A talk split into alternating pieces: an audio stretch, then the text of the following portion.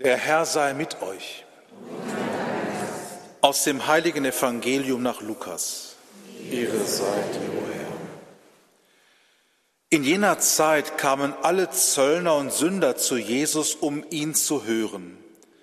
Die Pharisäer und die Schriftgelehrten empörten sich darüber und sagten, er gibt sich mit Sündern ab und isst sogar mit ihnen. Da erzählte er ihnen ein Gleichnis und sagte, ein Mann hatte zwei Söhne. Der jüngere von ihnen sagte zu seinem Vater, Vater, gib mir das Erbteil, das mir zusteht. Da teilte der Vater das Vermögen auf. Nach wenigen Tagen packte der jüngere Sohn alles zusammen und zog in ein fernes Land. Dort führte er ein zügelloses Leben, und verschleuderte sein Vermögen. Als er alles durchgebracht hatte, kam eine große Hungersnot über das Land und es ging ihm sehr schlecht. Da ging er zu einem Bürger des Landes und drängte sich ihm auf. Der schickte ihn aufs Feld zum Schweinehüten. Er hätte gern seinen Hunger mit den Futterschoten gestillt, die die Schweine fraßen aber niemand gab ihm davon. Da ging er in sich und sagte, wie viele Tagelöhner meines Vaters haben mehr als genug zu essen und ich komme hier vor Hunger um. Ich will aufbrechen und zu meinem Vater gehen und zu ihm sagen, Vater, ich habe mich gegen den Himmel und gegen dich versündigt. Ich bin nicht mehr wert, dein Sohn zu sein mach mich zu einem deiner Tagelöhner. Dann brach er auf und ging zu seinem Vater. Der Vater sah ihn schon von weitem kommen und er hatte Mitleid mit ihm. Er lief dem Sohn entgegen, fiel ihm um den Hals und küsste ihn. Da sagte der Sohn, Vater, ich habe mich gegen den Himmel und gegen dich versündigt. Ich bin nicht mehr wert, dein Sohn zu sein. Der Vater aber sagte zu seinen Knechten, holt schnell das beste Gewand und zieht es ihm an, steckt ihm einen Ring an die Hand und zieht ihm Schuhe an, bringt das Mastkalb her und schlachtet es, wir wollen essen und fröhlich sein. Denn sein Sohn, denn mein Sohn war tot und lebt wieder, er war verloren und ist wiedergefunden worden. Und sie begannen ein fröhliches Fest zu feiern. Sein älterer Sohn war unterdessen auf dem Feld. Als er heimging und in die Nähe des Hauses kam, hörte er Musik und Tanz. Da rief er einen der Knechte und fragte, was das bedeuten solle. Der Knecht antwortete, Dein Bruder ist gekommen und dein Vater hat das Mastkalb schlachten lassen, weil er ihn heil und gesund wiederbekommen hat. Da wurde er zornig und wollte nicht hineingehen. Sein Vater aber kam heraus und redete ihm gut zu. Doch er erwiderte dem Vater, so viele Jahre schon diene ich dir und nie habe ich gegen deinen Willen gehandelt. Mir aber hast du nie auch nur einen Ziegenbock geschenkt, damit ich mit meinen Freunden ein Fest feiern konnte. Kaum aber ist der hier gekommen, dein Sohn, der dein Vermögen mit Dirnen durchgebracht hat, da hast du für ihn das Mastkalb geschlachtet. Der Vater antwortete ihm, mein Kind, du bist immer bei mir und alles, was mein ist, ist auch dein. Aber jetzt müssen wir uns auch freuen und ein Fest feiern, denn dein Bruder war tot und lebt wieder.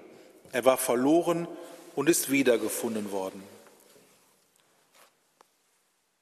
Evangelium unseres Herrn Jesus Christus.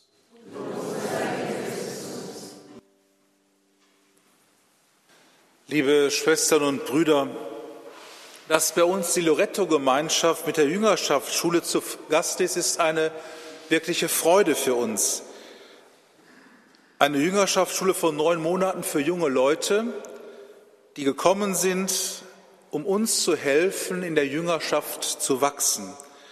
Einander zu helfen, in der Jüngerschaft zu wachsen. Das ist wichtig, das ist gut und dabei sind mindestens zwei Dinge von entscheidender Bedeutung, natürlich andere auch. Einmal die heilige Eucharistie und das Hören auf Gott, das Hören auf Gottes Stimme. Und Lena hat uns gestern Abend ja schon verstehen lassen, dass das Hören auf Gott immer zu unserem Glück ist. Aber der Christ steht immer in Gefahr, Gott zu überhören, sich nicht genug an Gott zu orientieren und demzufolge auch zu falschen Schlussfolgerungen zu kommen.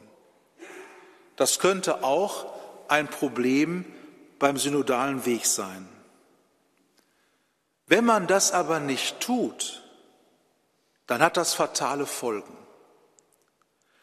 Kürzlich bin ich auf Gedanken des heiligen Augustinus gestoßen, die diesbezüglich außerordentlich aufschlussreich sind. Ich habe sie in einem Buch gefunden, das der Gründer unserer Priestergemeinschaft vom heiligen Pfarrer von Aas, der emeritierte Bischof von Belle-Aas, Monseigneur Guy-Marie Bagnard, als seine Lebenserinnerungen geschrieben hat. Augustinus nutzt das Bild eines Abhangs, an dem man gefährlich abrutschen kann. Da kommt auf die nach oben geführten Christen mit den ihm geschenkten Überzeugungen des Glaubens eine Lebenshaltung zu, die dem Glauben nicht entspricht. Zuerst wird sie ertragen dann toleriert, dann söhnt man sich mit ihr aus. Schließlich akzeptiert man, was man zuvor verweigert hatte. Und dann kommt noch das letzte Abrutschen. Es wird gut geheißen. Man stimmt zu. Liebe Schwestern und Brüder, und das geht ganz oft unterschwellig und zuerst sogar unmerksam wenn man nicht wachsam ist. Wie viele Beispiele könnten wir dafür nennen? Ein vielleicht sehr deutliches und gewagtes. Wie viele manche schon sehr alte Menschen leben mittlerweile nicht nur in einer Altersfreundschaft, was sehr schön ist, sondern in Lebenspartnerschaften ohne kirchliche Trauung, Mitunter auch solche, die vor 30 Jahren vielleicht noch entsetzt waren, wenn ihre eigenen Kinder oder Enkelkinder unverheiratet zusammenlebten. Und jetzt ist es für sie selber normal geworden. Aber ist es das auch aus der Sicht Gottes? Der Christ soll nicht abrutschen. Er soll und kann auf festem Fundament stehen. Und lassen wir uns nicht einreden, das sei dann Fundamentalismus. Nein, wir lassen anderen ja ihre Meinung, aber wir übernehmen sie nicht. Wir wollen denken, reden und handeln wie Christus.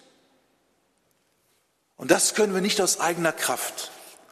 Und damit sind wir wieder beim Hören auf Gottes Wort und bei der Eucharistie. Nie können wir ihm näher sein als in der Eucharistie. Eins zu werden mit ihm. Das wird zur Grundlage dafür, ihm ähnlich werden zu können. Und ist gleichzeitig das Ziel, mit ihm eins zu werden. Das Zweite Vatikanische Konzil bezeichnet die Eucharistie als Quelle und Höhepunkt allen kirchlichen Tuns. Wenn das doch so ist, warum fällt es vielen Gläubigen so schwer, der heiligen Messe mehr Raum zu geben? Womöglich täglich, selbst wenn es mit Opferbringen zu tun hat. Warum reicht vielen die ein oder andere Werktagsmesse und nicht wenigen sogar nur der Sonntag. Ich meine jetzt nicht die Kranken und Bettlägerigen und auch nicht jene, wo weit und breit Werktag oft gar keine Messe mehr zu erreichen ist. Da kann man nur sagen, wie gut, dass es Radio Horeb gibt. Aber ich frage jene, die bei gutem Willen teilnehmen könnten, ist ihnen bewusst, welche aufbauende Kraft die Eucharistie für die Kirche hat? Ist ihnen bewusst, wie bedeutungsvoll der Stellvertretungsaspekt für das Heil der vielen ist und welche Kraft sie selber durch die Mitfeier empfangen, auch wenn man emotional gar nichts spürt. In diesem Zusammenhang hat uns die Botschaft des heiligen Vaters Franziskus zur diesjährigen Fastenzeit Wichtiges zu sagen.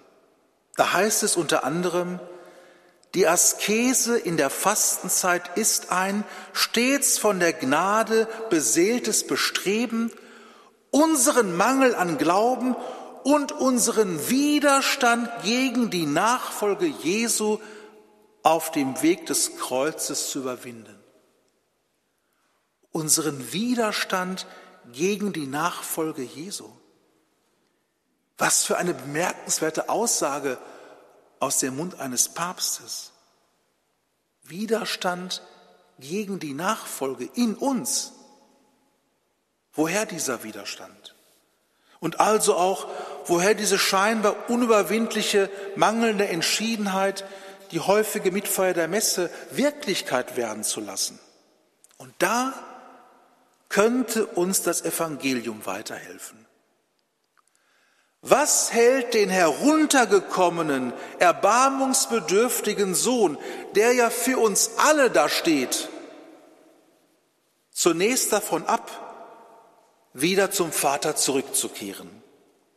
Erstens, er will partout seinen eigenen Plan, mit dem er meinte, glücklicher werden zu können, durchziehen, obwohl er schon gescheitert ist. Und wir? Bleibt bei all unseren Plänen und Beschäftigungen der Raum für Gott, der ihm gebührt? Oder kommt er dran, wenn noch Zeit ist? Und zweitens, der Stolz. Er will nicht auf die Hilfe des Vaters angewiesen sein. Und tun das nicht auch viele Christen unserer Zeit, dass sie sich allen Stress antun um ihr Leben irgendwie selber zu schaffen? Wie oft denke ich bei Einzelnen und bei Familien, ach, wenn sie sich doch selber entlasten würden und die Messe zum täglichen Angelpunkt ihres Tuns und Treibens machen würden. Aber man wurschtelt weiter. Wer die Messe mitfeiert oder bei tatsächlicher Verhinderung am Radio oder Fernsehen mitfeiert, der sagt damit, Herr, ich will es gar nicht alleine schaffen. Ich brauche dich. Du bist die Grundlage meines Tuns.